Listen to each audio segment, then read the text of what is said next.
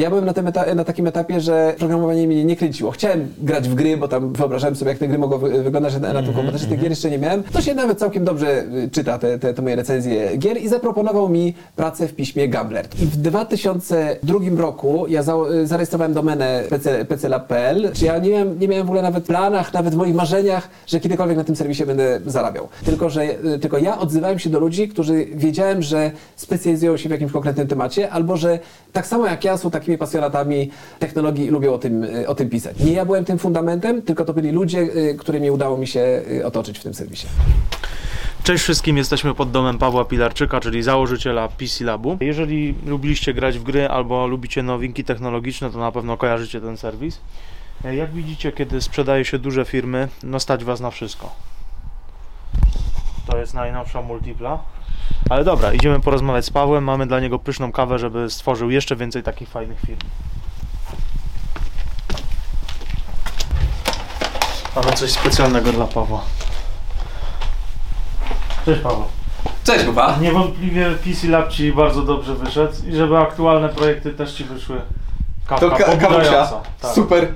Kierunek trener.pl. Kawa palona ziarnista. No bardzo Ci dziękuję. No, Jakie dzięki. mi, jak wrażenia. Będę pił. Dam Ci, No. dam, ci wrażenie, dam ci znać, jakie wrażenia z picia kawy. Super, dzięki wielkie. Dzięki.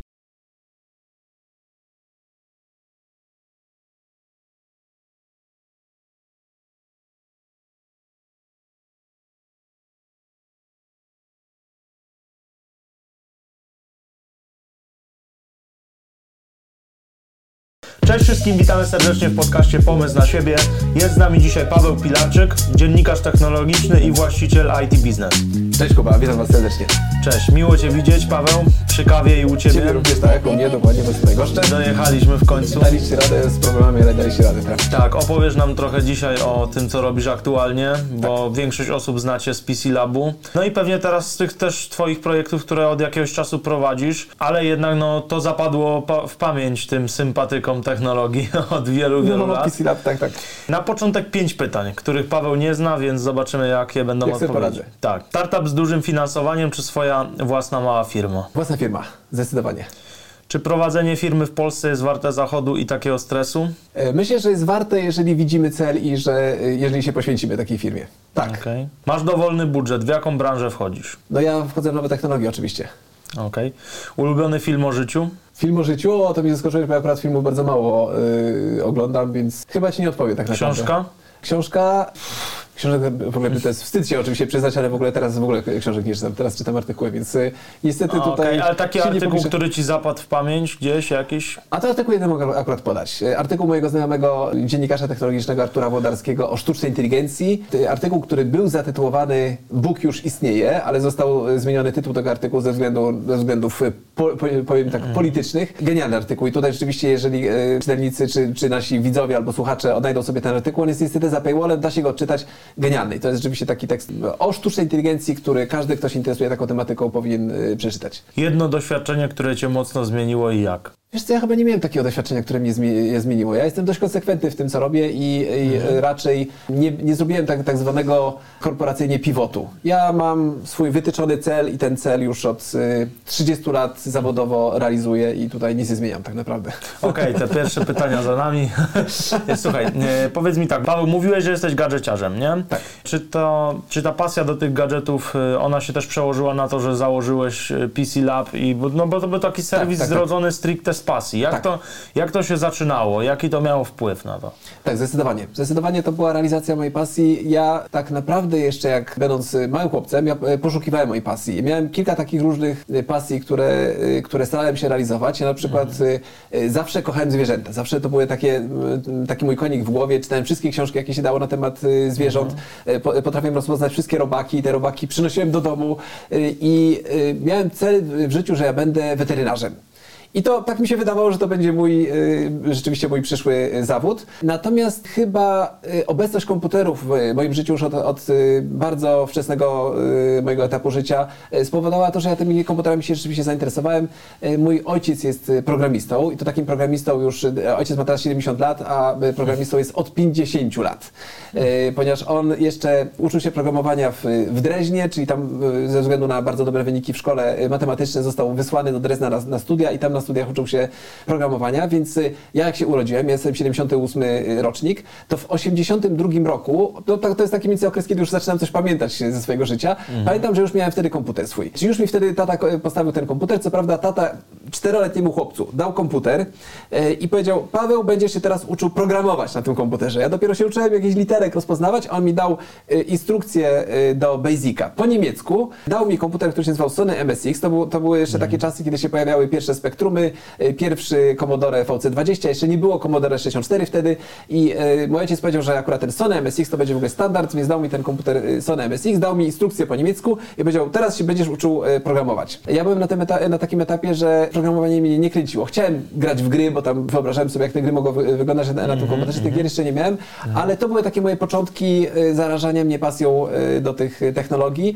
No i te, w te technologie rzeczywiście potem już wsiąkałem coraz bardziej. Z każdym kolejnym komputerem, który mi tata dawał, coraz bardziej mi to interesowało i w końcu to się przerodziło rzeczywiście w mój e, faktyczny zawód. Ale zawód e, taki jeszcze dla, dla informacja dla, dla wszystkich, którzy nas oglądają, którzy nie wiedzą e, dokładnie czym ja się zajmuję. Jestem dziennikarzem technologicznym, takie, takie zresztą mnie Kuba przedstawił na początku, czyli mój ojciec chciał, żebym ja był programistą i on mnie w tym kierunku tutaj e, starał się nakierować, czyli właśnie od, stąd ta książka o, o, do Basica, potem jakiś Turbo Pascal, potem C i tak dalej. Natomiast ja zupełnie przypadkowo zacząłem pisać artykuły, a zaczęło się od tego, że pisałem na własne potrzeby recenzje gier, które miałem. Miałem kolekcję gier i sobie pisałem recenzje tych, tych gier i umieszczałem je na tak zwanych BBS-ach. To były takie jeszcze czasy przed e, internetem i e, któryś z użytkowników te, tego BBS-u stwierdził, że to się nawet całkiem dobrze y, czyta, te, te, te moje recenzje gier i zaproponował mi pracę w piśmie Gambler. To było takie pismo o grach komputerowych, które powstało w 93 roku, a ja w 94 dostałem y, propozycję pracy dla tego y, Gamblera i od tego zaczęło się te, to, to moje życie już zawodowe jako dziennikarza technologicznego, od właśnie pisania artykułów w tym w Gamblerze i okazało się, że to jest taki temat, który mnie bardzo pasjonuje. Bo- ja bardzo szybko z gier przestawiłem się na sprzęt i, na, i tym sprzętem tak naprawdę zajmuję się do dzisiaj, no sprzętem i oprogramowaniem, ale już z grami tak naprawdę zawodowo mam e, niewiele do czynienia, ale zajmuję się komputerami bardzo szeroko. Czyli już nie mam, nie mam żadnej konkretnej specjalizacji, po prostu wszystko, co z komputerami związane mnie interesuje, ale tak jak powiedziałeś o mnie, że jestem gadżeciarzem, tak, czyli to nie, nie, to, nie tylko komputery, ale e, dzisiaj roboty koszące, dzisiaj nowoczesne samochody, e, jestem też fanem motoryzacji i dwuśladowej i jednośladowej, mam kilka skuterów, mam kilka samochodów, interesują mnie wszystkie nowoczesne samochody, w- szczególności samochody elektryczne, zestawy smart home, zestawy do filmowania, zestawy do nagrywania, no po prostu wszystko, co ma jakiś, jakąś elektronikę, to, to wszystko. I mnie to po prostu kręci, mnie to rzeczywiście nakręca i tutaj te kamery, którymi jesteśmy otoczeni, też na mnie działają tak pobudzająco. Tak. Fajnie chronologicznie przedstawiłeś to, jak u Ciebie się mm, zaczęło to poszukiwanie pasji. I a propos tytułu naszego podcastu, fajny taki case do znalezienia pomysłu na siebie. Jeśli chodzi o te wszystkie gadżety, to ja Cię na pewno o to wypytam, bo one też mnie ciekawią. Nie zajmuję się tak bardzo od technicznej strony nimi jak Ty, więc możesz dużo opowiedzieć i nas tutaj nauczyć. Tylko chciałbym też zapytać o początki tego PC Labu, ale taki początek, początek, czyli... Mm, co Cię skłoniło do tego pierwszego kroku? Jak to się zaczęło i jak zatrudniłeś te pierwsze osoby, z których później byłeś tak dumny, bo to był zespół pasjonatów, o których Tak. mówiłeś, że bardzo dobrze Ci się z nimi pracowało, to było 20 takich jednych z najlepszych specjalistów. Powiedz jak to, Tak. jak to się zaczęło. Historia była taka, że ja, tak jak wspomniałem, zaczynałem od pracy dla, dla pism y, drukowanych, czyli tam pisałem artykuły do, do pism drukowanych, ale przez to, że jestem właśnie pasjonatą, entuzjastą tych, tych technologii, bardzo lubiłem pisać obszernie i zawsze byłem ograniczany przez, przez strony w y, pismach drukowanych. Czyli jak chciałem napisać obszerny artykuł na temat jakiejś karty graficznej, albo drukarki, albo y, monitora, y, to ja dostałem, dostałem od, odgórne ograniczenie, że, te, że taki tekst nie może być dłuższy niż 4000 znaków, czy 4500 znaków. Y, I w 2000, 2001 roku dostałem propozycję pracy w, wówczas w największym portalu o nowych technologiach, który się nazywał pc.com.pl i tam dostałem propozycję pracy jako redaktor naczelny, więc to była też dla mnie też bardzo, duże, bardzo duża promocja, bo ja już z takiego zwykłego szeregowego dziennikarza, który pisał y, artykuły, od razu zostałem szefem redakcji, miałem kilkunastu dziennikarzy, y, którzy pracowali, że tak powiem, nieładnie pod moje dyktando, ale tam już mogłem realizować moje wizje i to mi się bardzo spodobało, ta praca w internecie. To, że ja artykuł, który, który napisałem, że on się nie ukazywał dopiero, dopiero po miesiącu, tak jak to było w, w prasie, bo w przypadku prasy ja pisałem artykuł, wysłałem go do redakcji, dopiero po miesiącu czy po dwóch miesiącach się ukazywał numer pisma z, z moim artykułem, więc ja nawet już zdążyłem zapomnieć, że taki artykuł y, napisałem, a, a, a ponadto nie mogłem się też na, nacieszyć albo pochwalić na przykład, że miałem jakieś urządzenie bardzo wcześnie y, w testach. Ja już chciałbym się wszy- wszystkim y, naokoło pochwalić, takie, że takie urządzenie mam, co ono potrafi, jakie ma cechy, ale moi odbiorcy dopiero o tym urządzeniu mogli przeczytać po miesiącu czy po, po dwóch. Więc w tym PC.pl ja dostałem tą możliwość publikowania artykułów natychmiast. To była taka moja, pierwszy mój tak naprawdę kontakt z publikowaniem w internecie, że ja po napisaniu artykułu, ten artykuł od razu się okazywał na, na stronie. Mogłem ten artykuł napisać o dowolnej długości. Jeżeli miałem taki kaprys, żeby, na, żeby napisać ten artykuł długi na 50 czy na 100 tysięcy znaków, w porównaniu do tych 4 tysięcy, które miałem w, w prasie drukowanej, nie było problemu oczywiście. Mogłem wstawić dowolną ilość ilustracji, mogłem wstawić dowolną ilość y, wykresów i ten artykuł po opublikowaniu na, na tym pc.pl natychmiast był czy- czytany przez czytelników, którzy od razu dawali mi jakiś feedback w postaci komentarzy. I to mnie też tak pobudzało, ta, ta, ta natychmiastowa y, reakcja tych, tych ludzi, którzy od razu komentowali, co im się podoba, co im się nie podoba w tym artykule. Jeżeli y, czegoś brakowało w tym artykule, oni mówili, że nie podałem jakiejś informacji, to ja mogłem ten artykuł uzupełnić. Y, I to mi, to mi, to mi się strasznie spodobało. Natomiast historia tego pc.pl y, była dość przykra, ponieważ to był akurat taki moment czasu internetu i polskiego, i y, światowego, y, tak zwany dotcom boom, czyli y, wtedy, kiedy wszystkie te biznesy napompowane internetowe zaczęły po kolei bankrutować. I niestety firma, która była właścicielem PC.pl również zbankrutowała. I ja jeszcze przez wiele miesięcy, chyba przez 8 albo przez 10 miesięcy, pracowałem jeszcze w PC.pl za darmo z nadzieją, że znajdzie się jakiś inwestor dla, e, dla tego serwisu. Natomiast e, robiłem to po prostu e, głównie ze swojej pasji, z, z te- z tego, że, że tam po prostu mogłem się wyżyć, a utrzymywałem się przez pisanie cały czas artykułów Przepraszam, jaki powód był tych bankructw wszystkich? One zostały z tyłu, bo nie chciały iść w ten internet bardziej, E, czy... To, to, to było A nie, bo prze- mówisz o przedsiębiorstwach, które już były w internecie Tak, to, było, to dokładnie to. O tych. Aha, które były w internecie, one, ich wartość była przeszacowana i okazało się, że one nie są tyle warte, na ile szacują inwestorzy. Więc inwestorzy zaczęli wycofywać środki z tych, Aha. z tych biznesów i te biznesy po prostu popadały. Aha, aha, I ta, takie okresy były przynajmniej dwukrotnie w historii internetu, czyli to był rok 2000-2001 i potem 2008-2009 mieliśmy kolejny taki y, dotcom boom, kiedy, kiedy wszystkie te, kiedy y, rynek weryfikował faktyczną wartość tych, tych serwisów internetowych. Więc to był ten okres, kiedy ten PC.pl niestety został zamknięty łącznie z firmą, która wydawała. Ta firma wydawała kilka innych jeszcze portali, więc niestety nie, nie, nie dała rady się utrzymać finansowo. Tam taki duży był inwestor, który po prostu się wycofał. Dosłownie z dnia na dzień powiedział, że już da, dalej nie będzie y, inwestował, y, nie będzie y, finansował e, działania tej spółki i sp- i spółka e, jeszcze próbowała e, pozyskiwać jakichś inwestorów, prowadziła różne rozmowy z potencjalnymi inwestorami, ale okazało się, że e, nie udało się spotkać tutaj pośrodku, e, jeśli chodzi o te warunki, czyli e, potrzeby, potrzeby spółki nie, nie były zaspokojone przez e, tych inwestorów i niestety firma zbankrutowała. I wtedy ja stwierdziłem, że no dobrze, skoro ja już tam te 8 czy 10 miesięcy prowadzę ten PC.pl y, za darmo, nie mam w ogóle z tego żadnych y, pieniędzy, to ja sobie założę własny taki portal, dalej go będę sobie realizował za darmo, ale przynajmniej już będę pracował na własny rachunek i jakoś tak inaczej się będę psychicznie czuł, kiedy, będę wiedział, że po prostu piszę sobie te artykuły na swoim własnym portalu. I tak powstał y, właśnie PC Lab, to był 2002 rok. Y, Ja na początku 2002 roku zarejestrowałem domenę, zacząłem się uczyć, jak się stawia, jak się stawia strony internetowe, bo jakoś tam podsta- podstawowej wersji HTML-a już miałem, ale to było za mało, żeby postawić stronę internetową, więc zacząłem się uczyć pierwszych y, tak zwanych CMS-ów, czyli systemu zarządzania y, treścią. I w 2002 roku ja y, zarejestrowałem domenę PC, pclab.pl, domenę, którą zresztą, zresztą wymyśliła moja żona, ponieważ myśmy szukali różnych domen wolnych internetowych, to nie była domena kupiona z rynku, tylko, tylko całkowicie nowa domena. Myśmy chcieli, mnie, mnie się marzyła domena pcpro.pl, ale była zajęta ta, ta PC Pro, jeszcze chyba PC Test, tak się miał PC pierwotnie y, nazywać, ale ta domena też była zajęta. Okazało się, że właśnie PC Lab, którą wymyśliła moja żona, ta domena była wolna, zarejestrowaliśmy tą domenę i y, przekazałem spółce, która wydawała PC.pl, że no niestety, ale już dłużej nie jestem w stanie pracować za darmo, że, że, że odchodzę. Wtedy wywieźliśmy komunikat na, na PC Labie, że już niestety to już jest koniec tego, znaczy na PC.comie, że to już jest koniec tego, tego PC.coma. I po tym zamknięciu tego PC.coma ja przez dwa miesiące bardzo intensywnie pracowałem z y, moim ojcem programistą oraz y, jednym z moich kolegów ze studiów. Wtedy y, studiowałem na Politechnice Warszawskiej, więc akurat studiowałem na, na Wydziale Elektroniki i Technik Informacyjnych, czyli, czyli programowanie, tak mówiąc oględnie. Więc jedne, jednego z kolegów poprosiłem, żeby mi pomógł przygotować tego CMS-a i 1 września y, 2002 uruchomiliśmy PC Lab. Na tym, tak naprawdę na gotowym CMS-ie, na, na CMS-ie, który się nazywał Postnuke.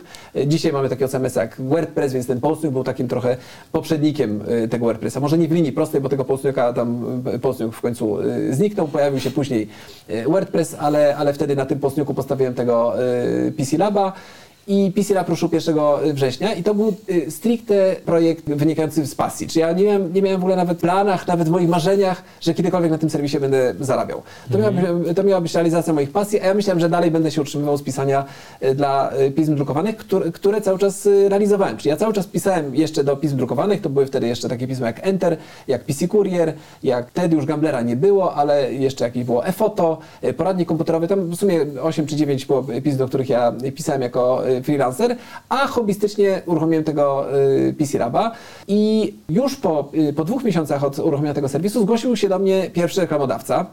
Z Tajwanu zgłosiła się y, pewna firma, która przysłała maila z y, informacją także y, Paweł, my tutaj wiemy, że ty masz bardzo znany portal o nowych technologiach, który się nazywa PC Lab. Ja się tak zdziwię, tak, no, po dwóch miesiącach bardzo znany portal, nikt o nim jeszcze kompletnie nie wie, no ale skoro firma tak, tak już, już tak za- zaczęła maila w ten sposób, no to mówię, tak, rzeczywiście zgadza się, znany portal PC Lab. I oni mówią, no dobra, to ile kosztuje u Ciebie reklama na tym PC Labie? Ja mówię, kurde, reklama, nie mam kom- kompletnie pojęcia w ogóle, ile ta, ile ta reklama y, kosztuje, bo ja y, pracując w, w nie zajmowałem się sprzedażą reklam, więc ja nawet nie miałem pojęcia, jakie są y, ceny na rynku. Więc tak zastanawiałem się, ile wziąć za tą reklamę. Mówię, dobra, powiem mi 500 dolarów.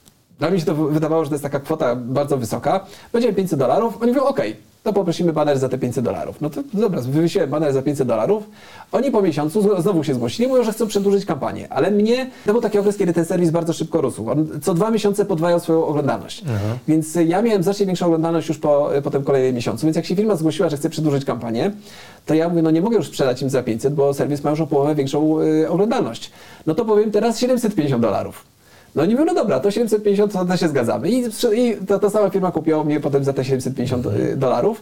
Więc jak ja zacząłem dostawać pieniądze z tego PC, y, PC Labu, to doszedłem do wniosku, że jestem w stanie y, z tego serwisu przynajmniej y, y, zarobić, no nie wiem, czy na siebie, ale może również na jakichś ludzi, że może warto, warto tam nawiązać jakąś współpracę z dziennikarzami i zaproponowałem dwóm kolegom jeszcze współpracującym ze, mnie ze mną w, w PC Labie, tak naprawdę trochę, trochę skłamałem, bo jeden to już ze mną na, nawet zaczął pracować od samego początku tego y, PC Labu, żeby, zaczął, że- żeby zaczęli dla mnie po prostu pisać już jakieś newsy, przynajmniej jakieś newsy, bo jeszcze nie artykuły, bo na, na artykuły nie było mnie stać, żeby mi po prostu płacić za artykuły, ale newsy były dużo, dużo tańsze, więc tamte kilkaset złotych czy tysiąc złotych byłem w stanie wygo- wygospodarować ze swojego budżetu, żeby zapłacić im za te newsy. I tak naprawdę od tego zaczynały się e, te treści na, na tym e, PC Labie, ale serwis bardzo szybko się rozwijał, tych reklam- reklamodawców bardzo szybko e, zaczęło przybywać. I zobaczyłem, że to rzeczywiście może być biznes, który, który może mnie utrzymać i może utrzymać jakichś dodatkowych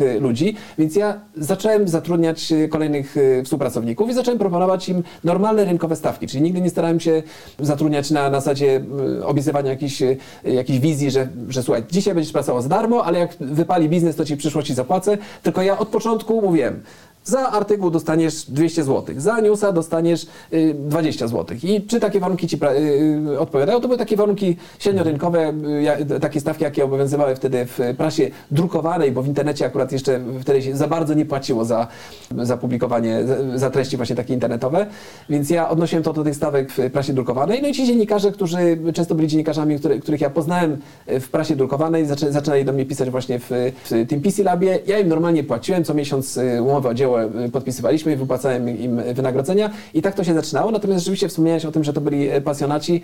Y, Rzeczywiście to było tak, że że ja tych ludzi wszystkich, których zatrudniałem w y, PC Labie, ja bardzo precyzyjnie sobie dobierałem. To nie byli zupełnie losowi ludzie gdzieś z rynku y, wynajdywalni przeze mnie, tylko że y, tylko ja odzywałem się do ludzi, którzy wiedziałem, że specjalizują się w jakimś konkretnym temacie, albo że tak samo jak ja są takimi pasjonatami technologii i lubią o tym, y, o tym pisać. I wiedziałem, że oni pewnie jeszcze nie, nie dam y, tak, takiego wynagrodzenia, żeby oni mo- mogli się u mnie zatrudnić na, na stałe, ale na zasadzie takiego dorabiania, że być może będą chcieli dla mnie pisać, oprócz tego, że, że będą dalej pisali w, w tych pismach drukowanych. Więc to wszystko to byli ludzie, którzy byli rzeczywiście fak, faktycznymi pasjonatami, entuzjastami e, i tak ten PC Lab od samego początku wyglądał, że wszyscy ludzie, którzy, których zatrudniałem, to byli e, e, prawdziwi pasjonaci, prawdziwi entuzjaści. Mhm. A jakie były kryteria doboru tych ludzi? Ja w bardzo prosty sposób zatrudniałem takich, takich ludzi. Ja miałem swoje konkretne potrzeby, czyli potrzebowałem dziennikarza, który będzie mi pokrywał jakiś temat, jakiś zakres tematyczny. Na przykład człowiek, który będzie testował karty graficzne. Ja, PCA był takim serwisem bardzo koncentrowanym na sprzęcie, na tych komponentach komputerowych, czyli te wszystkie części komputera, y, procesory, karty graficzne, płyty główne, pamięci RAM, y, dyski twarde, później SSD. Więc ja do każdego z tych tematów zatrudniałem oddzielnego człowieka i dawałem ogłoszenie, y, albo dawałem ogłoszenie, albo dzwoniłem po konkretnych, konk- po konkretnych ludziach i pytałem, czy taki człowiek będzie mi w stanie testować y, karty graficzne. I ja podczas rozmowy rekruta, rekrutacyjnej, na, którą, na taką rozmowę e, zapraszałem, może to nie było od razu oczywiście rozmowa rekrutacyjna. Na początku to było tak, że taki człowiek musiał przysłać próbkę sw- swojego jakiegoś artykułu, czyli coś, coś musiał przygotować, e, próbkę swojej twórczości.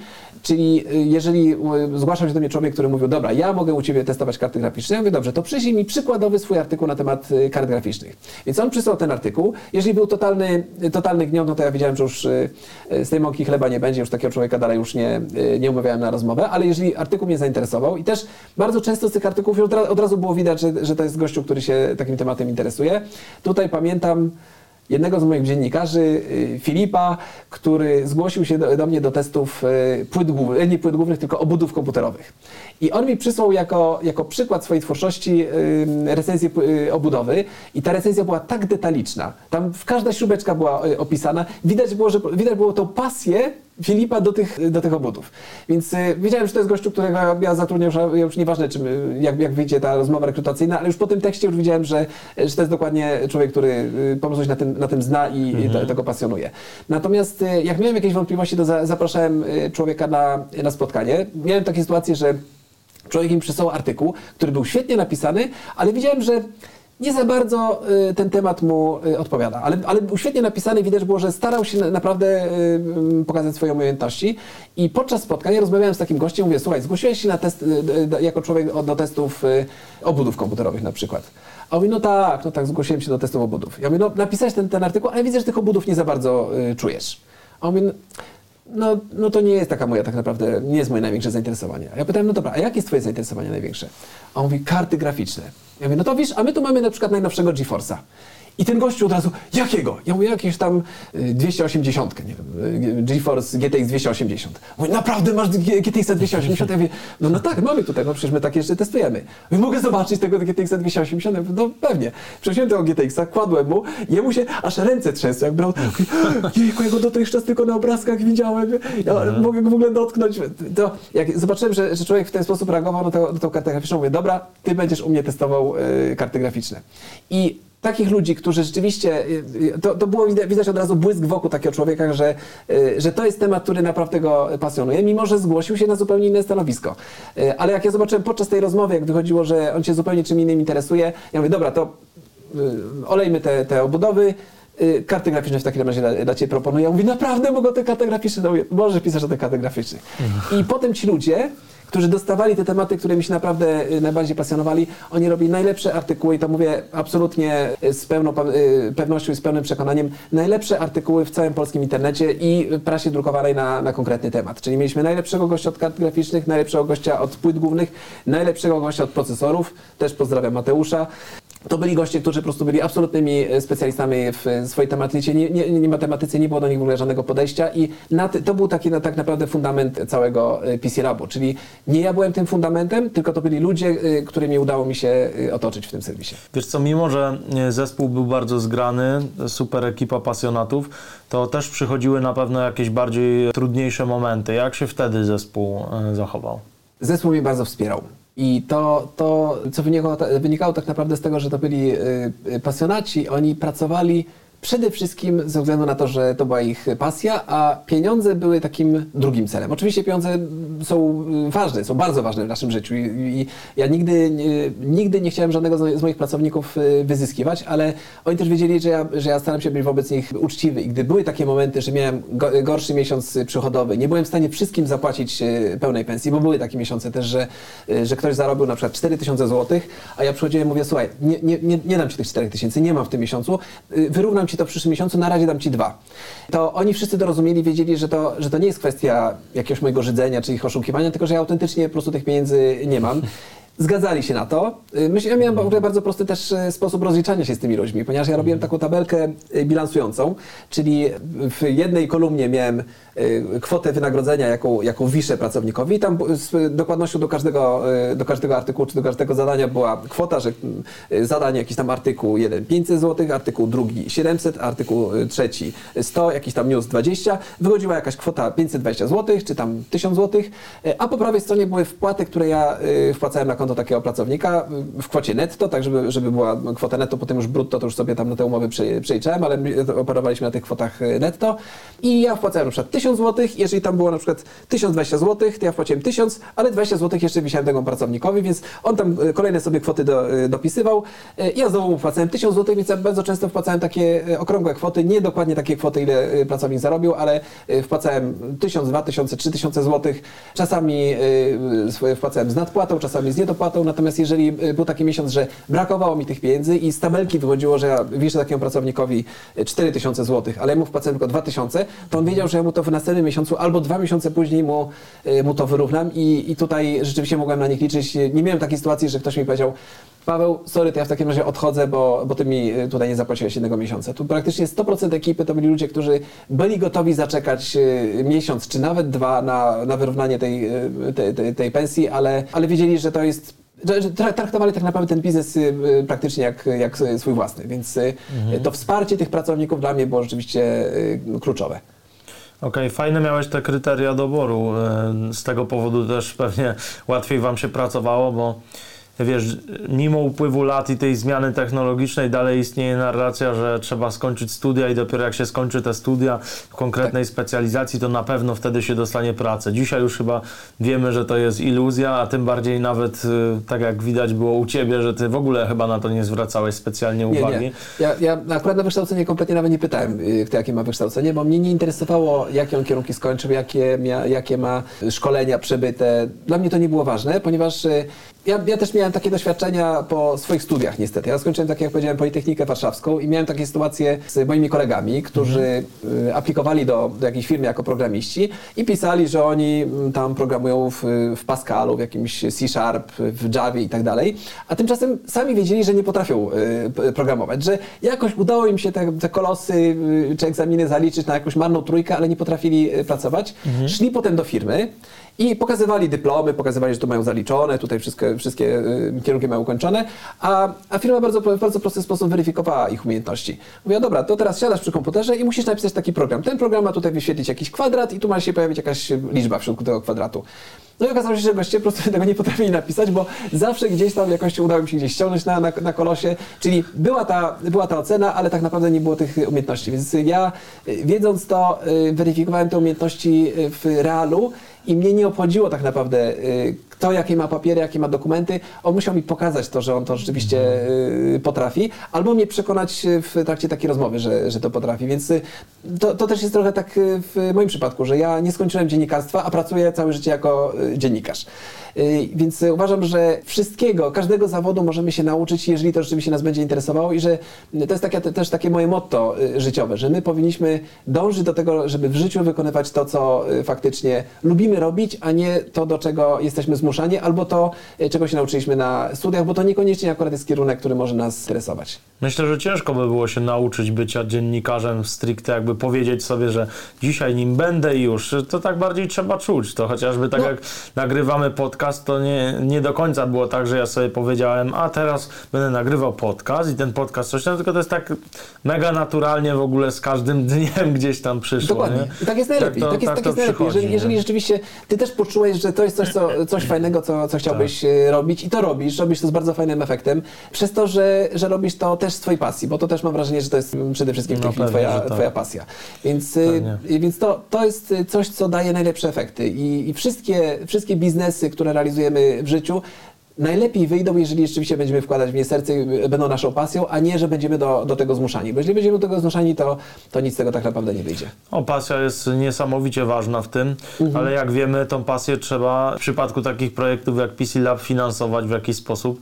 Ty skąd brałeś środki na to finansowanie, bo później już miałeś taki zespół, że trzeba było, no mieliście też współpracę, wiadomo, ale Mhm. trzeba było to jakoś finansować i też skąd pomysł na tą monetyzację, no bo zaczęliście ten projekt, mówiłeś, że najpierw się zgłosiła firma, no ale później te dochody rozszerzyliście. Jak Tak, to tak. przebiegało? U mnie to było dość, dość nietypowo, dość mało biznesowo, ponieważ ja nie mam w ogóle wykształcenia żadnego y, biznesowego, żadnych też y, kursów nie przeszedłem. W ogóle się nie, nie znam tak naprawdę na biznesie od strony takiej teoretycznej, znam się tylko i wyłącznie od strony praktycznej. Y, Więc ja uruchamiając ten, ten biznes, nie miałem żadnych planów na zarabianie na tym serwisie. Nie miałem żadnego biznesplanu, nie miałem żadnych tabelek rozpisanych, ile mnie coś będzie, będzie kosztowało, ile y, na tym zarobię. Pieniądze mi tak naprawdę zaczęły spadać y, z nieba same. A zaczęły spadać same dlatego, bo ten serwis, który, który rozwijałem, y, przez to, że był tworzony przez pasjonatów, przez to, że udawało nam się pozyskać do, do testów y, najnowszy sprzęt. y, Myśmy bardzo często mieli ten sprzęt przez całą naszą, przed y, całą naszą konkurencją. On był bardzo szczegółowo y, opisywany. W tych artykułach naszych da- dawaliśmy dokładnie to, czego potrzebują nasi y, czy- y, czytelnicy, czyli oni pisali, że macie zrobić taki test i taki test, tutaj jakieś podkręcanie, tutaj y, sprawdźcie kompatybilność takiego urządzenia i myśmy dokładnie dostarczali te treści, które y, potrzebowali nasi odbiorcy. Y, Efekt był tego taki, że serwis bardzo szybko rósł. On, tak jak mówiłem, na samym początku rósł w tempie takim, że podwajała się liczba czytelników co dwa miesiące i w momencie sprzedaży tego serwisu, do tego etapu zaraz też pewnie w naszej rozmowie y, przejdziemy, y, w momencie tej sprzedaży serwis już- odwiedzało y, 2 miliony osób miesięcznie, którzy generowali 20 milionów odsłon. Czyli to był już praktycznie największy serwis o, te, o technologiach w Polsce. Tam jeszcze jeden był drugi, który się nazywał Fraz PC, on był taki na porównywalnym poziomie. Czasem był PC Lab większy, czasem był y, y, Fraz PC większy. Natomiast to był, to był y, topowy serwis y, o technologiach w Polsce. A później po sprzedaży jeszcze jego oglądalność udało się podbić y, do, y, taka największa oglądalność, jaka była na PC Labie, to było 3,5 miliona użytkowników unikalnych miesięcznie. Więc to jest tak duże grono y, odbiorców, że nawet jeszcze przed sprzedażą, kiedy miałem te 2 miliony użytkowników y, miesięcznie, bardzo wiele firm chciało się po prostu pokazać y, tym odbiorcom. Więc oni się do mnie sami zgłaszali i chcieli mieć po prostu reklamę. Więc y, ja tak naprawdę nigdy nie prowadziłem działalności sprzedażowej, takiej aktywnej na tym serwisie. Nawet nie tyle ja, ja, ja nawet się sprzedażą nie zajmowałem, tylko to sprzedażą zajmowała się moja żona, która była razem ze mną, y, tworzyliśmy ten, ten serwis. I podział był taki, że ja zajmowałem się artykułami, zajmowałem się stroną techniczną, współpracą z administrat- administratorami, z programistami, z dziennikarzami, a z kolei Małgosia zajmowała się odpisywaniem na maile y, z zapytaniem y, o reklamy. Czyli ona nawet nie wysyłała żadnych ofert, tylko dostawaliśmy pytanie od firmy A, firmy B, firmy C, y, która chciała kupić reklamę i gościa mówi, no dobrze, to jaką potrzebujecie reklamę? No to oni chcą baner, albo chcą jakiś batonik, albo chcą konkurs, albo jakiś tam y, artykuł. I dopiero pod, pod takie zapytanie Gosia szykowała ofertę y, reklamową i i myśmy te reklamy po prostu potem sprzedawali. No i te przychody proporcjonalnie do, do tego serwisu rosły. Także no, w takim szczytowym momencie zarabialiśmy 100 tysięcy złotych miesięcznie. To, to były nasze przychody na tym, na tym serwisie, więc wystarczyło, żeby utrzymać 20 osób w tej redakcji i jeszcze po, po opłaceniu tych honorariów jeszcze dla mnie i dla Gosi coś zostawało. Więc y, to, to, był, to był taki poziom rzeczywiście, który mnie absolutnie satysfakcjonował i, i to były pieniądze, o które ja się w ogóle nie, nie starałem. M- Może to nie jest zbyt, zbyt y, y, edukacyjne, że, żeby nie robić żadnego biznesplanu, bo dzisiaj wiem, że takie biznesy zupełnie inaczej się uruchamia. Dzisiaj pewnie bym to zrobił inaczej, aczkolwiek myślę, że ja dzisiaj ten biznes, który ja dzisiaj prowadzę, czyli IT biznes, realizuję w podobny sposób. Czyli też nie mam żadnego biznesplanu. To też jest na, takiej zasadzie, że, że buduję nowy portal, nie mam żadnych tabelek z przewidywanymi przychodami, nie mam żadnych tabelek z przewidywanymi y, kosztami. No może koszty mniej więcej jestem w stanie sobie y, jakoś tam w głowie ułożyć, ale to też nie mam w tabelce, tylko mam mniej więcej jakiś tam rząd wielkości, ile potrzebuję y, pieniędzy co miesiąc, żeby przetrwać do, do kolejnego miesiąca i tyle powinienem tak naprawdę przynieść przychodów, ale te, te, ale te przychody też przychodzą do, do mnie tak naprawdę same. I przychodzą nie tylko na tym serwisie, ale też w kilku innych działalnościach, bo y, realizuję wiele różnych innych działalności, więc y, trochę dzisiaj tak dywersyfikuję przychody w przypadku y, dzisiejszego IT biznesu, ale również w przypadku PC Labu też to było tak na początku, że ja nie wiedząc ile tych pieniędzy zarobię i nie byłbym w stanie ani sam zapłacić za siebie, ani zapłacić swoim ówczesnym współpracownikom, ja musiałem jeszcze pracować w innych miejscach. Więc te, ten początek był rzeczywiście dość trudny. To były tak naprawdę dwa lata, kiedy jeszcze z tym, z tym biznesem byłem pod wodą, czyli cały czas więcej na niego wydawałem niż na nim zarabiałem, ale zarabiałem jeszcze dodatkowo w innych y, miejscach, więc można powiedzieć, że inne wydawnictwa, dla których pisałem artykuły, finansowały mi działalność y, mojego biznesu. Wygryzłeś, Paweł, konkurencję po prostu. No tak mogę, w sumie powiedzieć, że po wygryzłem, tylu latach chyba się już przedawniło. Aczkolwiek nie przypisuję sobie tej zasługi, bo to była kwestia walki tak naprawdę internetu z prasą drukowaną i ta prasa drukowana była niestety skazana na No wy na nie chcieliście tego robić e, drukowanego. Tak, myśmy, myśmy od dlaczego początku, tak działało? Tak, od początku ja już nie widziałem przyszłości dla, dla prasy drukowanej. Mhm. Y, czyli jak ja uruchomiłem PC Laba, to był 2002 rok. Mhm. Y, ja już wtedy pracowałem 8 lat y, w tym biznesie dziennikarskim, czyli licząc od tego 94 roku i widziałem jak wiele daje internet takim mediom, a jak wiele brakuje mediom drukowanym wte- wtedy. Przede wszystkim szybkość, szybkość informacji, interakcja z odbiorcami, ilość tej informacji, jaką możemy dostarczyć i formy e, je- tych informacji, jakie możemy dostarczyć, bo e, w przypadku e, takich pism drukowanych możemy mieć tylko tekst i jakiś obrazek, czy, czy obrazki.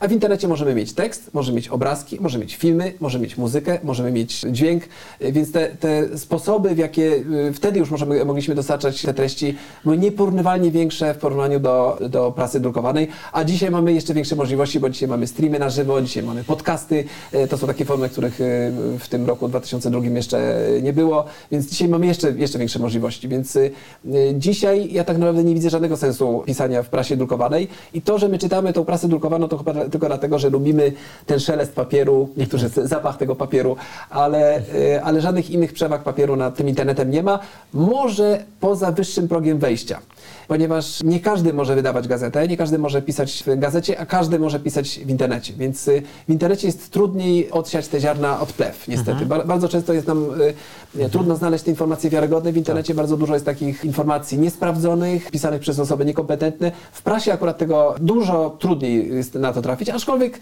znamy też wiele takich przykładów, y, zwłaszcza jeśli chodzi o, o gazety jakieś codzienne, y, gdzie piszą bardzo często osoby bardzo niekompetentne. Natomiast w przypadku akurat takich mediów technologicznych, których ja się obracam, tam y, raczej w takiej prasie drukowanej to byli ludzie, którzy przynajmniej jakieś tam pojęcie mieli. A w internecie może pisać y, każdy, a zwłaszcza to, co się dzisiaj w inter- w, na YouTubie dzieje, to już naprawdę, no niestety woła o pomstę, pomstę do nieba i tutaj często y, oglądając takie treści tworzone przez ludzi, którzy kompletnie nie mają żadnego pojęcia, ale nie mają żadnych hamulców, żeby o tym y, To znaczy, mówić. co masz na myśli tak konkretnie? I mówisz o takich kanałach technologicznych, czy ogólnie o shit E, contencie? Mówię o tak naprawdę takich influencerach, ale nie wszystkich, bo są influencerzy wartościowi, ale, ale jest bardzo dużo takich influencerów, którzy są tylko znani dlatego, że są znani, albo że są znani, bo przeklinają, albo po prostu są bardzo swobodni przed kamerą, albo bardzo zabawni przed kamerą, ale jeśli chodzi o ich wiedzę merytoryczną, nie mają kompletnie żadnej e, wiedzy. I robią recenzje z jakichś sprzętów, czy, czy no, opowiadają o programowaniu, na którym tak naprawdę nie mają pojęcia, ale y, są na tyle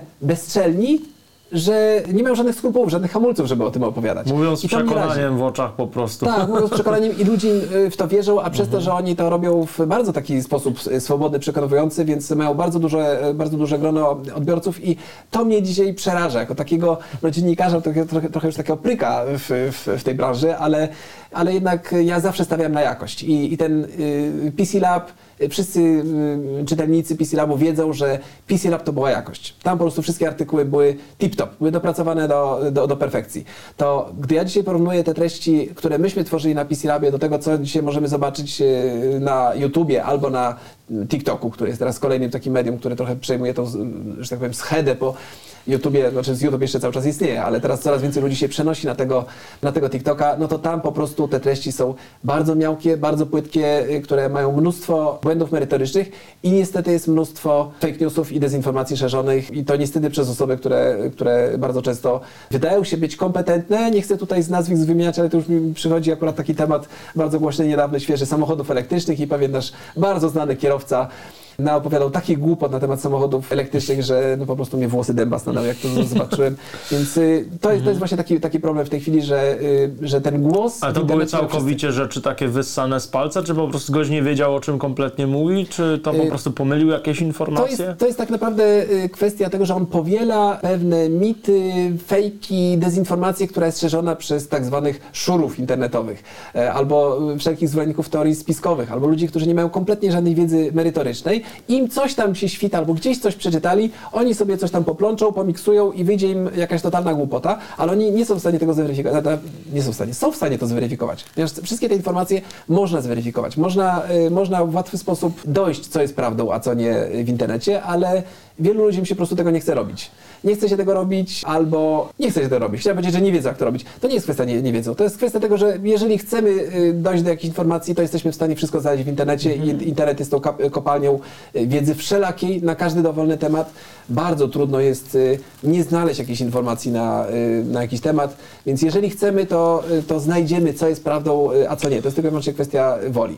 Więc to, że ludzie, którzy nie mają takiej chęci, którzy y, po prostu plecą głupoty w internecie, no to mnie po prostu dzisiaj najbardziej razi. To jest coś, co dla mnie jako takiego dziennikarza z tym prawie 30-letnim doświadczeniem jest najbardziej rażące. Mhm. No, logujecie się do Tora, macie wszystkie informacje, jakie tylko chcecie. Nie, ale to prawda z tym, że można, można znaleźć, jeśli się, się chce. E, Powiedziałeś też o tych niekompetentnych dziennikarzach. To w mainstreamie też to widzisz, że mm, są pisane takie bzdety? Bo mi się wydaje, że też czytelnik się trochę zmienił od tych lat, kiedy ty zaczynałeś. No bo 2002, 2003, 2004 rok chyba troszeczkę inne oczekiwania były. Tak, Dzisiaj jest taki wymagający. trigger po prostu, że Tak.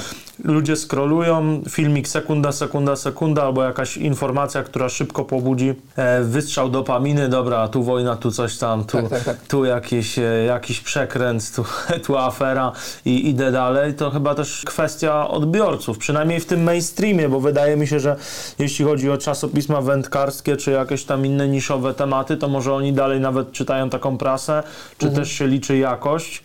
No bo tych odbiorców takich technologicznych wtedy było mniej. To byli naprawdę pasjonaci, którzy właśnie chcieli docierać do tych rejonów. No a dzisiaj, dzisiaj ta technologia jest na tyle mm, łatwo dostępna, że wiesz, te gadżety, które ty tutaj jako pasjonat masz, niektórzy je ma, też mają, ale po prostu nie, nie wgłębiają się w to za bardzo. po Tak, to, wiesz. do, dokładnie jest dokładnie tak jak, tak jak mówisz, że y, dostęp do tej technologii jest dzisiaj powszechny. Dzisiaj każdy może mieć y, bardzo dobrego smartfona, dzisiaj każdy może mieć przyzwoity komputer, każdy może mieć y, dobrą kamerę. Już barierą nie jest tak naprawdę nawet cena, bo smartfona możemy mieć za 200 zł czy za 150 zł, więc każdy rzeczywiście może sobie pozwolić na takie urządzenie. W przypadku tych czasopism wędkarskich podejrzewam, że ta grupa odbiorców tam jest mniej więcej stała. Ona nie rośnie raczej. Ci ludzie, którzy wędkują, to jest, to jest pewnie sta, stałe grono. W przypadku użytkowników technologii ta, to grono się powiększa, coraz więcej osób, zwłaszcza jeśli chodzi o seniorów, bo młodzi, juniorzy. Widziałeś, że ja mam trójkę dzieci, więc moje dzieci oczywiście już od małego są wychowane z y, technologiami i Tak. praktycznie wszyscy ich rówieśnicy, wszyscy koledzy, koleżanki ze szkoły mają smartfona. Już, już dziecko, które nie ma smartfona, bo rodzice z jakiegoś powodu tego smartfona temu dziecku nie kupili, jest takim trochę outsiderem y, dzisiaj. Więc dzieci praktycznie wszystkie mają smartfony. Seniorzy coraz częściej kupują te, y, te smartfony i coraz bardzo szybko się uczą tych y, smartfonów, więc y, każdy ma dostęp do tej technologii, ale rzeczywiście ludzie są coraz mniej wybredni, jeśli chodzi o dostęp do informacji o tych technologiach. I to wymusza również sposób, w jaki te treści są mm, do nich, dla nich przygotowane, ponieważ kiedyś te treści były przygotowane w postaci artykułów. Y, Te artykuły też trzeba było znać portal, żeby wejść na ten portal. Takiego PC Laba, to był po prostu gdzieś portal w internecie, więc trzeba było ten portal odnaleźć. Jak już trafiłeś na tego PC Laba, musiałeś wejść w artykuł, ten artykuł był rzeczywiście duży, obszerny. Ci ludzie te artykuły czytali od deski do deski. Y, Ci którzy nie mieli czasu, przy, przynajmniej czytali pierwszą i ostatnią stronę. Co oznacza, że pierwsza strona to też tam było 10 tysięcy znaków, ostatnia strona też było 10 tysięcy znaków. Te 20 tysięcy znaków musieli y, przeczytać. Y, dzisiaj odpalamy sobie Twittera i czytamy wiadomość, która ma 140 znaków. Nie 20 tysięcy, tylko 140 znaków. Albo odpalamy sobie TikToka, oglądamy pierwsze 8 sekund filmu i przesuwamy kciukiem w górę i oglądamy kolejne 8 sekund filmu i te 8 sekund wystarczy nam do tego, żeby wyrobić sobie pogląd na świat albo jakąś wie- wiedzę na temat y, konkretnego produktu technologicznego. Więc dzisiaj te informacje, które docierają do nas w bardzo prosty sposób, w bardzo płytki sposób, y, bardzo dynamiczny, one oczywiście nas pobudzają, bo teraz te, y, te filmy na takim TikToku są dużo, dużo bardziej działające naszą wyobraźnię, na, na, to, na tą dopaminę, o której wspomniałeś.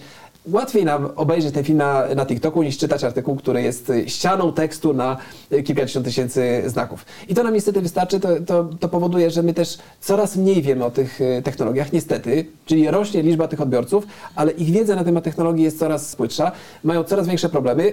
Na szczęście technologie są y, coraz prostsze i coraz bardziej dostępne dla każdego. Kiedyś, żeby korzystać z komputera, te 30 lat temu, trzeba było poruszać się w systemie operacyjnym DOS, trzeba było znać te komendy y, CD i nazwa folderu, MD, czyli utwórz folder, y, nazwa folderu, kopy, coś tam wpisywaliśmy z, z palca wszystkie komendy.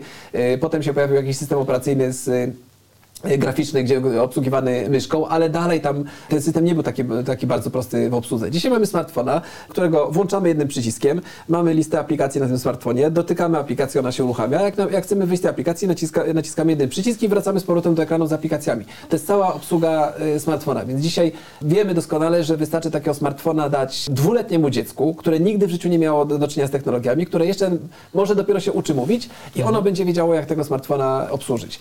Więc y, niestety na takim poziomie wiele osób zostaje. One potrafią tylko uruchomić aplikację i wyjść z tej aplikacji. E, Ale już na przykład założyć sobie y, jakieś konto e-mail albo założyć sobie konto na Facebooku, to już jest wyższa szkoła jazdy. Już nie mówiąc o jakiejkolwiek konfiguracji, y, Tak. nie wiem, routera na przykład.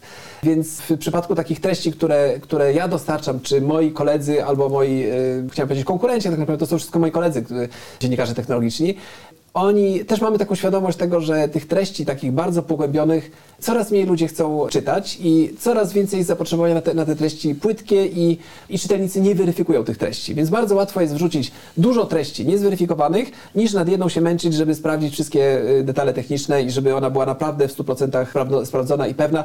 To się niestety też nie zmonetyzuje. Wysnułem prosty wniosek, że społeczeństwo trochę głupieje, przynajmniej taki mainstream. No i PC, Lab, e, PC Laba już nie ma, tak? Jakby ty go sprzedałeś, więc jak to już przebiegało w, przy tej sprzedaży? Te, te warunki, jak to tam e, z tym wyglądało? Ze sprzedażą PC Labu to było tak, że ja też nie wyszedłem z ofertą na rynek, że, że PC Lab jest y, na sprzedaż, ale zgłosił się do mnie Onet. Ja sprzedałem te, tego, ten serwis y, Onetowi i na początku Onet zaproponował spółkę. E, Dostałem taką propozycję, że, że Paweł, my tu mamy duży portal, ty masz swój własny serwis o technologiach, więc y, połączmy nasze siły, ty wejdziesz w nasze struktury, my ci dowieziemy ruch, my ci będziemy sprzedawać reklamy i założymy razem spółkę, spółkę jakąś ZO, podzielimy się y, udziałami w tej, w tej spółce i potem będziemy się dzielić y, przychodami z tego, z tego biznesu. Natomiast ja od początku już nie chciałem w tego typu współpracę wchodzić, mając niestety złe doświadczenia, albo widząc złe doświadczenia moich znajomych, którzy różne biznesy tworzyli i albo tworzyli biznesy z, ze swoimi partnerami, ze swoimi znajomymi. E, Nawet moja mama na przykład założyła y, biznes ze swoją największą przyjaciółką i, i potem ten biznes już y, zaczął y, być bardzo trudny w realizacji y, z tą jej przyjaciółką, ale tego, tego typu sytuacji było bardzo wiele y, wśród moich znajomych, którzy albo razem zakładali jakieś biznesy z, z partnerem, z jakimś wspólnikiem, y, albo ten wspólnik y, dochodził do firmy na jakimś etapie, albo pojawiał się inwestor i bardzo często te biznesy się po prostu wysypywały. Więc ja bałem się tego, wiedząc, że, że ten PC Lab jest takim, takim biznesem, którego ja nie chcę zabić, którego ja chcę, żeby on się kręcił, ale jednocześnie też chcę, zależy mi na moim komforcie psychicznym. I ja być może więcej pieniędzy bym zarobił, gdybym wszedł w spółkę i potem y, zbierał te, te pieniądze z przyszłej sprzedaży tego, tego PC Labu, y, ale stwierdziłem, że y, nie będę, nie, nie, nie będę wchodził w żadną spółkę, tylko powiedziałem y, Onetowi, że albo kupujecie 100% tego serwisu, albo nie robimy żadnej y, współpracy. No i Onet w końcu zdecydował się na to, że, y, że jednak kupi te, ten serwis w całości ode mnie, y, ponieważ ja akurat na, na, na tym etapie, gdy, gdy Onet się do mnie zgłosił, bardzo dobrze na tym serwisie zarabiałem. Nie miałem kompletnie ciśnienia, żeby ten serwis sprzedawać, więc udało mi się wynegocjować też na etapie sprzedaży bardzo dobre warunki. Warunki były na przykład takie, że ja powiedziałem, że nie, nie, nie chcemy pracować jako redakcja w siedzibie Onetu. Wówczas siedziba Onetu mieściła się na ulicy y, Wiertniczej, czyli tam, gdzie było też ITI i, i TVN. Powiedziałem tak, że my, my tam po prostu nie pasujemy, że, te, że ci nasi dziennikarze, którzy są takimi geekami, nerdami komputerowymi, oni nie będą tam przyjeżdżać w te marmury, y, przechodzić przez te, skanować się przez te hamany, tylko oni chodzą w shortach, chodzą w sandałach, on chcą się, oni y, chcą czuć swobodnie, więc my nie możemy pracować w takim typowym budynku biurowym, tylko musimy mieć własne biuro i Onet zgodził się na to, żeby, że, że wynajmie nam nasz własny budynek. I my na Ursynowie wynajęliśmy trzypiętrowy, 300-metrowy budynek. To był budynek tak naprawdę jednorodzinny, który my zaadoptowaliśmy sobie na potrzeby redakcji i tam się przenieśliśmy do, do tej redakcji. To był jakby jeden mój warunek, czyli że będziemy pracować poza, poza korporacją. E, drugi warunek był taki, że, y, że pracujemy według naszych zasad i że przychodzimy sobie do redakcji wtedy, kiedy chcemy, kiedy, że nikt nas po prostu nie będzie kontrolował i na to się też również Onet zgodził. Kolejny to, że zatrudni wszystkich moich pracowników. Ja wtedy miałem 20 dziennikarzy, którzy pracowali dla PC Labu. Wszyscy do, do, dostali zatrudnienie w tym nowym PC Labie już w ramach Onetu, czyli serwis się kręcił as usual. Tu się tak naprawdę y, nic nie zmieniło. Jedyne, co, y, co myśmy poczuli y, z, y, jakby z zewnątrz było to, że, że cały dział sprzedaży został przejęty przez przez, y, przez Onet. Czyli ta moja Małgosia, która sprzedawała wcześniej reklamy, nagle ona, ona została też zatrudniona przez Onet, dołączyła do tego y, działu sprzedaży, ale tam po prostu cały dział sprzedaży sprzedawał y, reklamy, ale myśmy nadal działali tak naprawdę jak niezależna jednostka. Więc dla nas to była rzeczywiście na bardzo dobrych warunkach ta, ta, y, ta akwizycja zrealizowana. Dla Onetu myślę, że też, ponieważ y, to była chyba nawet pierwsza taka spółka, którą y, Onet przejął, czy pierwsza firma, czy pierwszy portal, który Onet przejął, y, który Onet przejął na, na, na nowych zasadach. Czyli Onet nie postawił tam, nie posadził własnych ludzi, ponieważ wcześniej Onet robił tak, że y, kupował różne y, portale i obsadzał własnymi ludźmi z różnym skutkiem. Czasem te portale dalej funkcjonowały, czasem niestety nie udawało się ich dalej utrzymywać, a w przypadku PC Labu postanowiono jednak e, zostawić tych dotychczasowych pracowników te, tego serwisu, ponieważ skoro się biznes kręci, to jak wchodzi inwestor, to najgorszym, najgorszym możliwą decyzją, jaką taki inwestor może podjąć, to wyrzucić tych ludzi, którzy y, pracują przy tym biznesie i posadzić no, nowych, którzy kompletnie nie wiedzą, y, o co w tym biznesie chodzi. Więc to była rzeczywiście bardzo dobra decyzja Onetu, która dla mnie też była bardzo dobra, bo myśmy dalej pracowali przy y, projekcie, który rozwijaliśmy, rozwijaliśmy już wtedy od kilku lat, a Onet miał gotowy, kręcący się biznes z gotową społecznością, z gotowymi odbiorcami, który tylko mógł dopompować dodatkowy ruch i sprzedać jeszcze więcej y, reklam na tym serwisie. Więc y, E, Tak wyglądała ta sprzedaż. Sprzedałem, tak jak powiedziałem, właśnie 100% tego serwisu, czyli wszystkie prawa do, do serwisu, do domeny, do treści oddałem y, Onetowi, ale y, podpisałem umowę, y, którą też, co ciekawe, Onetowi zależało na tym, żebym ja nie odchodził z tego serwisu, czyli Onet nie chciał przejąć samego serwisu i, i mieć po prostu sam serwis, ale on chciał mieć serwis z ludźmi. I podpisaliśmy umowę, na mocy której ja nie mogłem nawet odejść, ponieważ jakbym odszedł w przeciągu, chyba wtedy to była na 3 lata umowa podpisana, gdybym, gdybym zerwał umowę i odszedł, zgarnął te pieniądze, które, które wyciągnąłem i gdzieś tam sobie pojechał na Bahamy, to musiałbym zapłacić karę umowną, która oznaczałaby zwrot tych pieniędzy, które dostałem za sprzedaż y, serwisu. Dla mnie to było tak naprawdę motywujące, bo, bo dla mnie to oznaczało, że jednak jestem ważny, że to nie, nie chodzi tylko i wyłącznie o, o kopno tego serwisu, ale również y, mnie jako ownera dotychczasowego tego, y, tego serwisu, który, y, który go czuje, który go stworzył od zera i który najlepiej go będzie dalej prowadził. Więc rzeczywiście dalej go w ten sposób prowadziłem. Natomiast potem na kolejnych etapach Onet został przejęty przez większe wydawnictwo, czyli przez Rynier Akcje Polska. I, I tu już niestety zaczęła w ten serwis już wchodzić e, korporacja. To oznaczało, że ja już miałem coraz mniej, e, coraz mniejsze pola decyzyjne, jeśli chodzi o różne pomysły, które chciałem realizować na, e, na tym PC Labie. Ta duża, to duże wydawnictwo jednak zależało mu tak naprawdę jak najbardziej na zarabianiu pieniędzy. Więc tutaj Niestety ta społeczność, community już było trochę mniej istotne. Wię- Bardziej było istotne było to, żeby, y, żeby po prostu na tym serwisie zarobić, co jest oczywiście zrozumiałe, bo wiadomo, że każda firma, a im większa firma, y, tym, tym bardziej sobie tego typu cele stawia, ona chce na tym biznesie zarabiać. Ona nie chce go utrzymywać tylko dlatego, że to jest pasja, że to jest coś, co sprawia im przyjemność. Oni chcą na tym zarabiać. Natomiast dla mnie, jako, jako gościa, który, który zawsze jechał na pasji i dla mnie pieniądze tak naprawdę były y, mniej istotne. Mnie to, mnie to trochę bolało, że ja pewnych y, decyzji już y, i pewnych pomysłów nie mogłem realizować, bo, bo to były pomysły, które ja nie potrafiłem umotywować, że, że na nich zarobimy, albo nawet było wiadomo, że na nich nie zarobimy, ponieważ były, były takie pomysły, które ja chciałem realizować, które robiłem tylko i wyłącznie z własnej pasji, ale było wiadomo, że one nigdy nie, I nie co to zarobią. na przykład było? Wiesz co, ja, ja na przykład chciałem poszerzać tematykę o na przykład 5G, technologię 5G. Ja powiedziałem w pewnym momencie, to było parę lat temu, y, że my powinniśmy zacząć pisać o technologii y, 5G na tym, na tym PC Labie, ale y, dostałem taką informację, że to jest jeszcze za wcześnie na 5G, bo jeszcze to, to jest taka technologia na, na tak, tak jeszcze wczesnym etapie, że my y, tworząc takie treści o tym 5G, na tym w ogóle nie zarobimy, a y, będziemy zużywać nasze zasoby, będziemy y, y, no, za, na- tworzenie takich artykułów będzie trzeba płacić dużo pieniędzy, a tu taką ciekawostkę powiem, że artykuły, które takie duże, y, przekrojowe, y, technologiczne, które publikowaliśmy na, na tym PC Labie, ja potrafiłem zapłacić dziennikarzowi za jeden artykuł 10 tysięcy złotych. Czyli dziennikarz siedział na przykład dwa miesiące, pisał ten artykuł, to był mega przekrojowy artykuł, mega szczegółowy. Te artykuły cały czas można znaleźć w internecie, takie właśnie po 10 tysięcy złotych.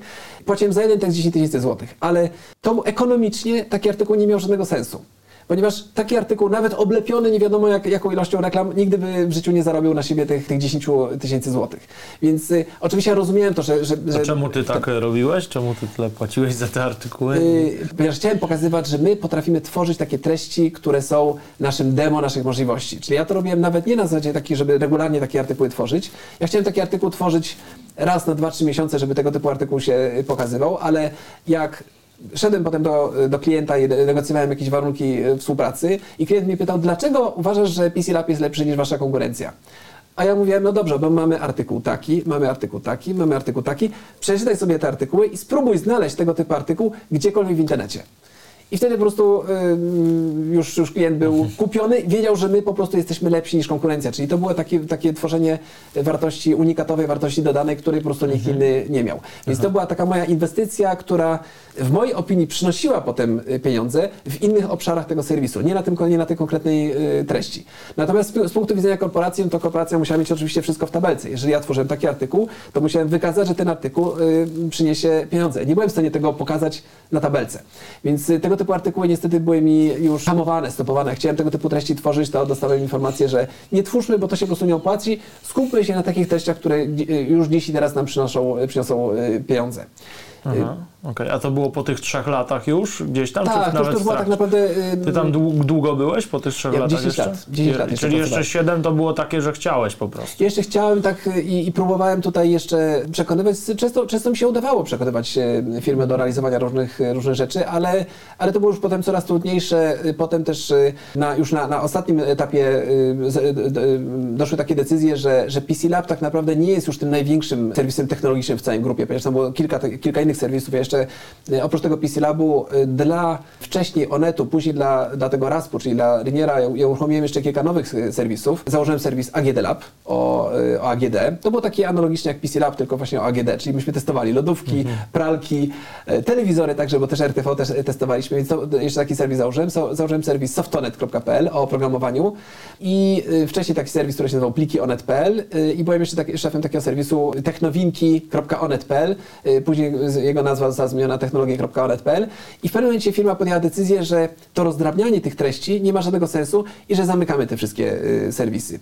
A ponieważ to były takie moje dzieci, ten AGD Lab, ten Softonet, to PC Lab oczywiście, więc zamknięcie AGD Labu, zamknięcie Softonetu mnie po prostu bolało i to, to, to był taki, taki nóż w moje serce niestety.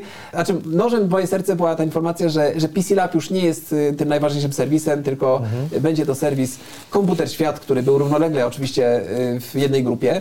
I mimo, że y, tak naprawdę myśmy mieli bardzo fajnie poukładane te serwisy, bo mieliśmy PC Laba, który był serwisem dla entuzjastów, mieliśmy Komputer Świat, który był dla ludzi, którzy byli mniej zaawansowani i były te technologie y, Onet.pl dla zupełnie początkujących, więc bardzo, fajnie, bardzo fajny był podział tych serwisów, co nawet było widać na, na liczbach y, bezwzględnych, czyli patrząc na, na panel Gem- Gemiusa, 2 miliony real userów, czy tych realnych użytkowników było na PC Labie, 2 miliony na Komputer Świecie, 2 miliony na technologię Onet, a sumarycznie wszystkie te trzy serwisy mamy 5 milionów, to oznacza, że współoglądalność między tymi serwisami była relatywnie niewielka, czyli ludzie się rozwarstwili. Część była na PC Labie, część była na Komputer Świecie, część była na, na technologiach. I w mojej opinii to było bardzo dobrze podzielone, ale firma stwierdziła, że jednak nie będziemy dalej utrzymywać tego, tego podziału, ponieważ pewnie też łatwiej byłoby zmonetyzować jeden serwis, no i firma powiedziała naszym serwisem, który z naturalnych rzeczy, z, natu- z, z naturalnych powodów był nim Komputer Świat, który był marką y, Riniera Krzyszpinger. Oni powiedzieli, dobra, Komputer Świat będzie najważniejszy, a wszystkie inne marki będą markami wspomagającymi łącznie z PC Labem. I kiedy ten PC Lab, który dla mnie był osobiście był najważniejszy na świecie. Kiedy okazało się, że to już tylko będzie marka wspomagająca, to już stwierdziłem, no niestety nie jestem w stanie już dalej funkcjonować na, na takich zasadach. No i wtedy y, złożyłem wypowiedzenie, że, że jednak, jednak muszę odejść, bo, bo y, po, po prostu powiedziałem, że moja rola już się w tej firmie po prostu wypełniła i był to oczywiście dla mnie bardzo duży ból i bardzo duże, bardzo trudna decyzja, y, z którą się no, nosiłem tak naprawdę chyba ze, ze dwa lata, y, zanim podjąłem taką decyzję, zanim przygotowałem ten papier. Tak? E, Już myślałeś o tym od dwóch lat. ale wtedy. myślałem o, tych, o, ty- o dwóch lat. Jeszcze miałem nadzieję, że coś się jeszcze uda y, uratować z tym PC Labem, ale już widziałem, że decyzje y, podejmowane przez firmę no już są ponad, ponad, y, ponad, ponad mną i, i, i już nie jestem w stanie tego, tego zmienić i nie jestem w stanie tego odwrócić, więc no taką decyzję niestety musiałem podjąć. Natomiast ponieważ ja miałem cały czas gdzieś z boku zaparkowany ten mój kolejny IT biznes, który widziałem na niego perspektywę, widziałem na niego szansę, więc stwierdziłem, że to nie jest tak, że ja rzucam zupełnie PC Laba i teraz nagle nie wiem, co robić w życiu, ale już wiedziałem, że po PC Labie jakby jest życie dalej pod postacią właśnie y, IT biznesu. I to był ten 2019 rok, kiedy odszedłem z PC Labu i założyłem, y, czy reaktywowałem IT biznes. Okej, to właśnie, bo prowadzisz na kanale Biznes24 swój program. Tak, tak. No wiadomo, no masz, i, masz, i masz podcast i też masz program, ale zanim o tym opowiesz, PC Lab bez ciebie chyba słabo sobie radził. Jeszcze funkcjonował, jeszcze funkcjonował, ale, y, ale PC Lab, y, brakowało w, PC Labie takiej osoby, która rzeczywiście, y, dla której ten PC Lab był takim oczkiem w głowie. On już był po prostu takim biznes jak każdy inny, więc ten serwis rzeczywiście dość krótko po moim odejściu padła, zapadła decyzja, że jednak trzeba ten serwis całkowicie zamknąć i on w 2020 roku, czyli Rok. nieco ponad pół roku, nawet pół roku po moim, Pół po moim odejściu, tak ja odszedłem w listopadzie y, czy w październiku, y, to w czerwcu już był zamknięty ten serwis kolejnego roku, więc pół roku Mhm. później został zamknięty. Nie mówię oczywiście, że to, że prze, przez to, że ja odszedłem z tego serwisu, że on został zamknięty, ponieważ on mógłby być dalej utrzymywany, ale już biznesowe decyzje były takie, że widocznie bardziej się opłaca y, skupić się na jednym y, medium, czyli na tym komputer świecie, niż rozwijać jednocześnie PC Laba i y, komputer świat i technologię onet.pl. Tylko i technologie zostały zamknięte i PC Lab został zamknięty. Treści z tych serwisów zostały zmigrowane na komputer świecie, czyli na szczęście te artykuły są. Niestety nie newsy, bo są tylko i wyłącznie artykuły zmigrowane. Y, Newsów było kilkadziesiąt tysięcy, więc te newsy po prostu gdzieś poleciały sobie w, w kosmos. Ale artykuły są, łącznie z tymi artykułami po 10 tysięcy złotych, o których wspomniałem, te bardzo obszerne. One są niestety teraz za paywallem i trzeba zapłacić, żeby te artykuły przeczytać, ale to są nadal absolutnie y, topowe artykuły w, w internecie. One są na komputer świecie i, i teraz po prostu firma się skupia na tym jednym serwisie, y, co też trochę wymusza na firmie rynek, y, rynek mediów. Dzisiaj po prostu liczy się oglądalność. Oglądalność bezwzględna i ważniejsze jest, żeby mieć jeden portal, który ma 4 miliony użytkowników, niż trzy portale, które mają po 2 miliony. I sumarycznie, które mają 5. Y, Ponieważ reklamodawca, jak przychodzi y, kupić jakąś reklamę, to on nie, nie mówi tak, że dobrze, to rozrzućmy 2 miliony tu, 2 miliony tu, 2 miliony tu, tylko on chce mieć 4 miliony y, w jednym miejscu tych, tych odbiorców. Więc to jest najprawdopodobniej po prostu taka, taka czysta, chłodna, biznesowa kalkulacja, że bardziej opłaca się utrzymywać jeden duży biznes niż trzy mniejsze, które sumarycznie są większe niż ten jeden duży. Y, Ja troszeczkę z innych założeń wychodzę, y, no właśnie tego, y, pewnie to z tego względu y, wynika, że przede wszystkim moje biznesy opieram na, na pasji i pieniądze są trochę, trochę na takim, takie drugorzędne, więc ja wolę rozdrabniać się, wolę prowadzić kilka biznesów, które pewnie mi nawet mniej pieniędzy przynoszą, niż jakbym się skupił na, na jednym biznesie. Więc dzisiaj tych, tych biznesów prowadzę kilkanaście różnych. e, To z e, czego akcji. teraz żyjesz? Ja dzisiaj mam tak, mam portal itbiznes.pl. To jest ten mój portal, który, który uruchomiłem w 2019. Tak jak wspomniałeś, mam y, program w telewizji y, Biznes24, y, który też się nazywa IT Business, program o technologiach w biznesie. Do niedawna miałem jeszcze program na, na kanale też telewizyjnym Antena HD, który się nazywał Cyfrowy Niezbędnik, gdzie opowiadałem o technologiach dla seniorów. Nagrywam trzy podcasty. Podcast IT Business o technologiach w biznesie, podcast Zrozumieć AI o sztucznej inteligencji, który nagrywam dla Business Insidera, czyli dla Riniera Springer, czyli dalej współpracuję, tylko już na zasadzie takiego zewnętrznego kontrybutora. I nagrywam podcast y, elektrycznie, tematycznie o samochodach elektrycznych, ale również prowadzę eventy, prowadzę szkolenia, prowadzę wykłady, również y, dla, dla firm takie wewnętrzne y, wykłady również. To, to są bardzo przyzwoite pieniądze też dla mnie, więc jest to też znaczący tutaj wkład do mojego budżetu y, comiesięcznego typu, tego typu wykłady. Plus y, ostatnio realizuję się na TikToku i to jest takie, takie, taka moja nowa, y, nowe działania. Prowadzę dwa kanały na TikToku, czyli kanał, który się po prostu nazywa Paweł Pilarczyk i kanał Fabryka Pasji. I Fabryka Pasji to jest też kolejny taki mój biznes, który uruchomiłem niedawno, bo, bo w lipcu, kilka miesięcy temu, to jest taki serwis o pasjach, na którego trochę dzisiaj nie mam czasu, ale przez to, że za dużo rzeczy robię jednocześnie, ale, ale mam też już wizję jakąś tego serwisu i widzę, że to jest taki serwis, który będzie blogiem o pasjach, na którym chciałbym, żeby docelowo pisali ludzie z pasjami. Czyli nie tylko ja, ale ja chciałbym na ten serwis zaprosić ludzi, którzy mają jakieś pasje, ale nie mają platformy, na której mogą się tymi pasjami podzielić. Ja im dam dostęp do takiego serwisu, założę im odpowiednie y, kategorie i będą mogli tam publikować na tym, na tym serwisie. Więc y, to jest taki mój biznes, który jest bardzo świeżutki, ale, ale uważam, że bardzo y, perspektywiczny. Więc no, robię mnóstwo rzeczy teraz Czyli jednocześnie. o kanale powiedziałeś, to nawet cię nie muszę pytać, można sprawdzić samemu. Tak, tak, tak. To jak wygląda zatem twój plan dnia i jak ty sobie radzisz z organizacją tego wszystkiego, zwłaszcza, że masz rodzinę, trójkę dzieci, żonę, jakieś swoje prywatne pasje, które no, nieraz nie są pracą, no po prostu zaszyjesz się gdzieś tam sobie, W garażu naprawiam skutery. To No, robię absolutnie, przykład, absolutnie no. hobbystycznie, tak. Tak, czy tam po prostu jakie, jakieś sprzęty inne testujesz nawet dla samego siebie, prawda? Mhm. No to jak ty to godzisz wszystko? Trudno mi jest to godzić tak naprawdę wszystko, bo doba jest dla mnie za krótka, a ja a jestem takim gościem, który y, chciałby wszystko robić jednocześnie. I prze, może przez to, że, że ja, no właśnie tak jak wspomniałem, nie mam żadnego wykształcenia biznesowego. Nikt mi nie, nie powiedział, jak sobie y, organizować czas, więc ja robię niestety bardzo wiele rzeczy mocno chaotycznie i wiem, że jestem takim królem chaosu i wielu moim współpracownikom współpracownikom czy kolegom trudno ze mną współpra- współpracować, bo oni za mną nie są, nie są w stanie y, nadążyć. Y, Bo ja jestem w pięciu miejscach jednocześnie, robię osiem rzeczy jednocześnie i plan dnia zmieniam z godziny na godzinę. Ja, ja nie mam nawet, nie jestem w stanie nawet zaplanować sobie y, tygodnia do przodu, bo ja nie wiem, co będę robił jutro, nie wiem, co będę robił pojutrze, no z wyjątkiem takich pewnych rzeczy, które mam ustalone, typu nagrania w Biznes 24, zawsze mam we wtorki studio, więc to jest jakby jedyny chyba taki element mojego dnia, kiedy wiem, że, że wtedy mam nagrania, plus zajęcia dzieci. Wiem, że oczywiście na, na, na którą godzinę muszę zawieźć dzieci y, do szkoły. Cała moja trójka dzieci uprawia sport. Y, Najstarsza córka trenuje kickboxing. Tutaj wiem, że to też jest taki twój sport, y, kickboxing, więc ona, ona też trenuje kickboxing cztery razy w tygodniu. Jeszcze w soboty jeździ na, y, na różne turnieje. Najmłodsza córka jest szczypiornistką, czyli piłka ręczna, trzy razy w tygodniu. Syn środkowy y, teraz akurat koszykówkę trenuje, a wcześniej przez 7 lat y, trenował piłkę nożną i też miał 3-4 razy w tygodniu y, treningi. Więc ja mam w kalendarzu tylko te wbite zajęcia dzieci, bo wiem, że to są, że to są takie terminy, których nie jestem w stanie w żaden sposób przesunąć. Natomiast mój plan ja na bieżąco dopasowuję do tych, do tych rzeczy, które mam y, wpisane już y, na sztywno, do tych zajęć dzieci, do, tego, do tej logistyki związanej z rozwoże, rozwożeniem dzieci do szkoły. Niestety akurat tak mieszkamy, że, że musimy dzieci wozić y, samochodem, bo do szkoły mamy 8 km, mieszkamy pod Warszawą, więc autobusy jeżdżą tutaj co półtorej godziny, y, więc to, to jedynie samochodem da się dzieci wozić, więc to mi niestety rozbija plan. Natomiast ja sam wstaję rano, siadam do komputera i łapię się za to, co mi pierwsze wpadnie tak naprawdę mm, po- po, pod palce na, na, na klawiaturze. Czyli nawet nie, nie planuję sobie, że akurat teraz nagram podcast, albo napiszę artykuł, albo y, Aha, w ogóle nie planujesz wideo. takich nie, rzeczy? Nie planuję, nie planuję. Robię to zupełnie spontanicznie. Aha. Y, I y, często to też przynosi różne efekty. Cze- e- Efekty naj, naj, naj, najfajniejsze widać u mnie na TikToku. Ponieważ ja na tym TikToku, większość tych materiałów wideo, które są nagrywane na TikToku są absolutnie spontaniczne i okazuje się, że ludzie chcą tego typu spontaniczne materiały y, oglądać. Trudniej się tworzy spontanicznie takie teksty.